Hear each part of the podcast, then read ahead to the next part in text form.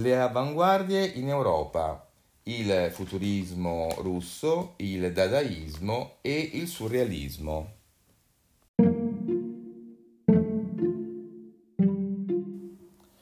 Lo scopo dell'avanguardia, in generale, è quello della distruzione e della rivoluzione. Il suo linguaggio punta a un massimo di disordine eh, da contrapporre all'ordine dei valori esistenti L'impegno della trasformazione di conseguenza finisce per convergere spesso e volentieri con le finalità di un impegno anche politico.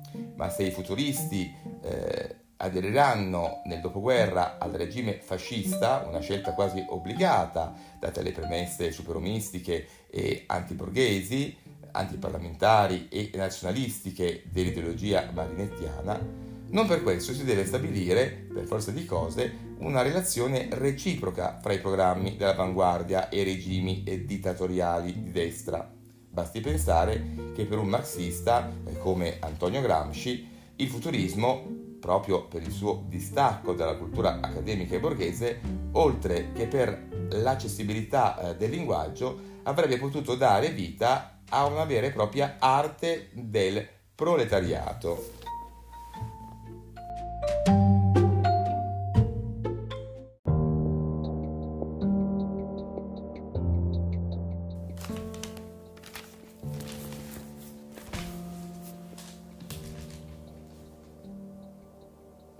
Questa la direzione imboccata dal futurismo russo, il cui maggiore esponente è Vladimir Mayakovsky. Questo eh, autore eh, fece si fece l'espressione di un attivismo che vedrà i futuristi russi a fianco della rivoluzione bolscevica nell'ipotesi di una trasformazione politica strettamente legata a istanze di giustizia sociali. Non a caso l'avvento di Stalin e l'involuzione del sistema comunista provocheranno, con il suicidio dello scrittore, la fine di questa esperienza.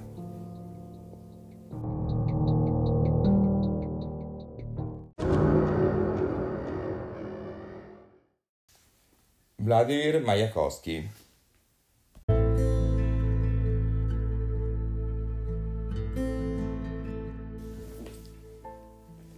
Nasce in Georgia nel 1893, segue gli studi in maniera discontinua, interessandosi molto presto di politica.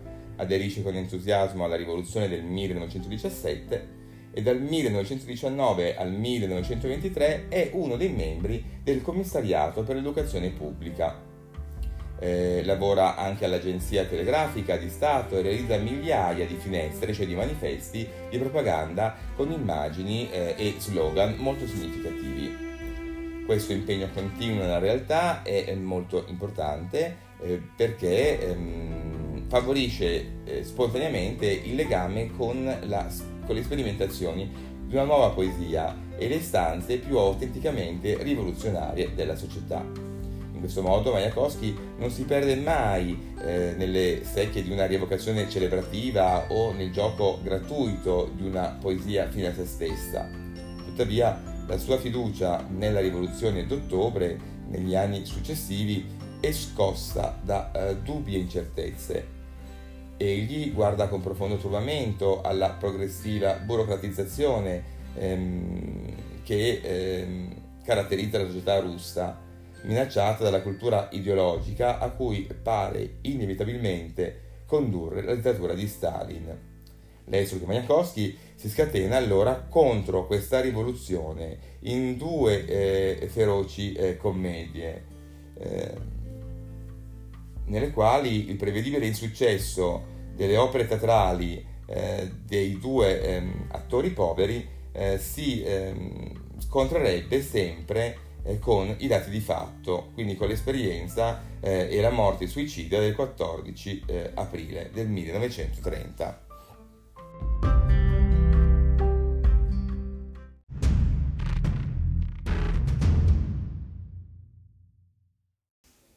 Guilherme Apollinaire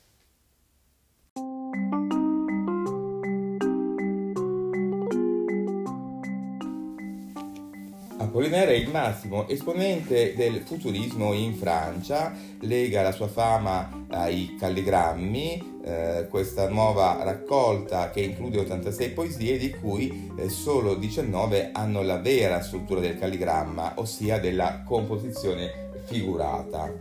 Apollinaire è celebre soprattutto per le due raccolte di poesie Alcol e Calligrammi, soprattutto in quest'ultima vi sono componimenti che si situano in una prospettiva di acceso sperimentalismo, ostentato dalla frantumazione del discorso eh, poetico mh, e dal ritmo eh, accelerato del testo simultaneo, equivalente futurista della tecnica compositiva del cubismo. Il testo è sovente risolto alla disordinata accumulazione di materiali tratti dalla cronaca e dall'attualità più bassa e, e provocatoria, per spingere l'indagine verso una libertà assoluta eh, che anticipi le eh, soluzioni del dadaismo e del surrealismo.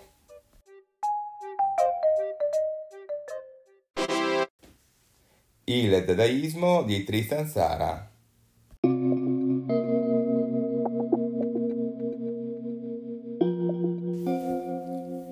di origine rubena, Tristan Zara, fonda giovanissimo con due amici la rivista Le Symbol e scrive le sue prime poesie sotto l'influenza del simbolismo. Nel 1915 lo ritroviamo a Zurigo per studio.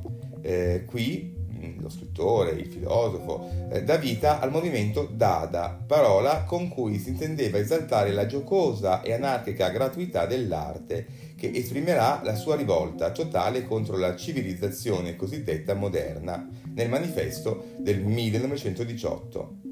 Il dadaismo ha vita però breve, quando nel 1924 Breton e altri eh, lasciarono il movimento per eh, dare vita al surrealismo, l'esperienza dadaista può eh, dirsi conclusa. A questo punto solo Zara e con qualche altro discepolo continua la sua avventura eh, a Parigi.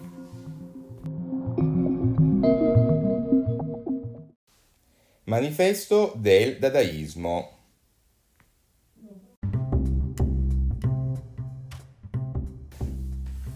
Il manifesto del dadaismo viene mh, pubblicato nel 1918 ed è firmato da uh, Tristan Zara eh, leggendo le prime eh, pagine di questo documento eh, è evidente che eh, pur derivando dal futurismo, il dadaismo intende staccarsi da esso, rivendicando l'assoluta libertà e eh, l'assoluta anarchia dell'arte.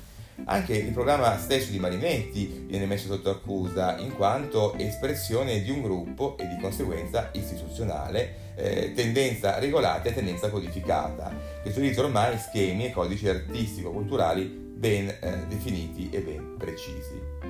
Da un lato Zara sembra cogliere i limiti rivoluzionari del movimento marinettiano che avrebbe di lì a poco cercato le ehm, coperture del potere gettandosi fra le braccia del fascismo, ma soprattutto intende rilanciare il significato più autentico dell'avanguardia che, eh, se vuole essere considerata tale, deve sapersi continuamente eh, rinnovare, presentandosi ogni volta eh, come un'operazione di rottura senza eh, obbedire ad alcuna eh, regola.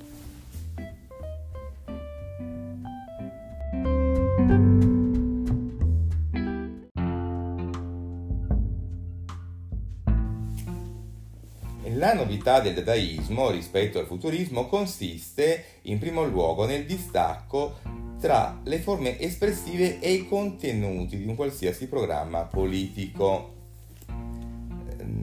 L'arte, come strumento di liberazione, non propone certezze o direzioni di ricerca. Il suo regno ehm, è quindi quello del puro caso, del gratuito, di una totale assenza di plausibilità. In quanto gioco, dissacrazione libera e anarchica, eh, provocazione e, sberleffo, eh, anche parodico, l'arte può utilizzare mezzi e materiali diversi realizzando la più ampia contaminazione di immagini. Per questo, eh, come si legge in altra parte del manifesto, Dada non significa nulla, è il rifiuto di ogni pianificazione programmatica, futurista o futuribile, con la rivendicazione di una esigenza totale di individualismo estetico.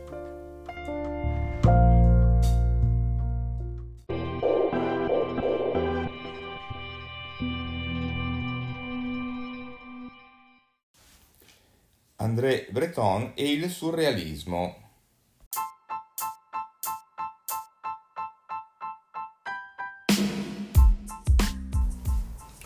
André Breton dapprima condivide l'esperienza dadaista con eh, Zara, ben presto si allontana da questa esperienza per dare vita a Parigi nel 1924 alla centrale di ricerche surrealiste, i cui obiettivi vengono formulati nei due manifesti del surrealismo.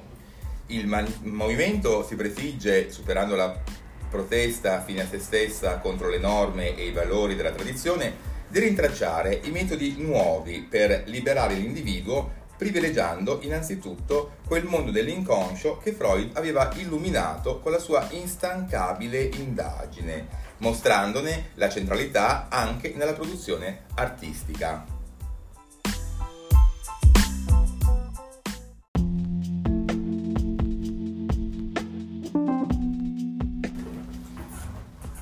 La liberazione che inseguono i surrealisti non riguarda solo l'artista, ma tutti gli uomini che, attraverso le tecniche della psicoanalisi, devono porre fine alle contraddizioni tra sogno e realtà in una surrealtà, appunto, che li assimila entrambi e ne fa eh, un unicum privo di barriere, di confini, di limiti.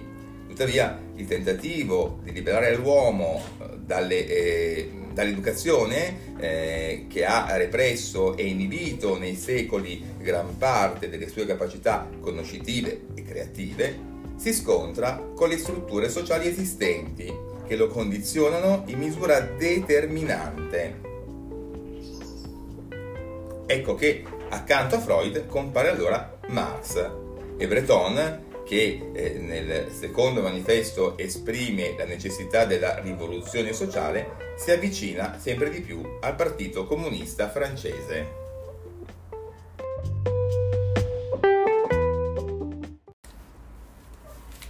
Manifesto del surrealismo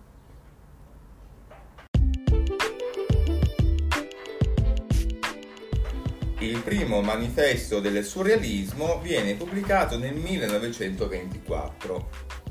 In esso si parla del linguaggio della psiche e si fa riferimento al saggio del 1899 intitolato Interpretazione dei sogni di Sigmund Freud, il fondatore della psicoanalisi. In quel saggio Freud aveva sottolineato l'importanza centrale del sogno in quanto capace di rivelare i segreti più profondi della psiche umana. Il linguaggio del sogno corrisponde infatti al linguaggio dell'inconscio. Se nella veglia l'uomo riesce a controllare razionalmente le proprie reazioni, chi più chi meno, adattandole alle convenienze sociali, nel sogno i desideri e le pulsioni possono fluire liberamente, abbandonando i freni e le inibizioni che impediscono loro di esprimersi nella vita cosciente. Ed è questo il punto di vista che Breton richiede allo scrittore surrealista, elaborando un particolare procedimento di scrittura, il cosiddetto procedimento della scrittura automatica, in cui lo stile corrisponde in maniera immediata al fluire ininterrotto del pensiero e delle immagini, trasferito direttamente sulla pagina la condizione è quella di un completo abbandono, come di chi si trova tra la veglia e il sonno, e corrisponde grosso modo all'emergere dei ricordi di chi sta sul lettino dello psicanalista. A differenza dei futuristi, in cui il disordine continua ad essere la conseguenza di una volontà intenzionale e programmatica, il surrealismo si propone di tradurre, nella sua spontaneità, il linguaggio caotico e assurdo dell'inconscio. Ma l'assurdità è solo apparente, dal momento che il surrealismo, come automatismo psichico puro, rappresenta il funzionamento reale del pensiero in assenza di qualsiasi controllo esercitato dalla ragione al di fuori di ogni preoccupazione estetica o morale, privo cioè di ogni forma di condizionamento. Il procedimento permette di raggiungere eh, una realtà eh, più profonda e quindi di conseguenza un grado superiore di realtà.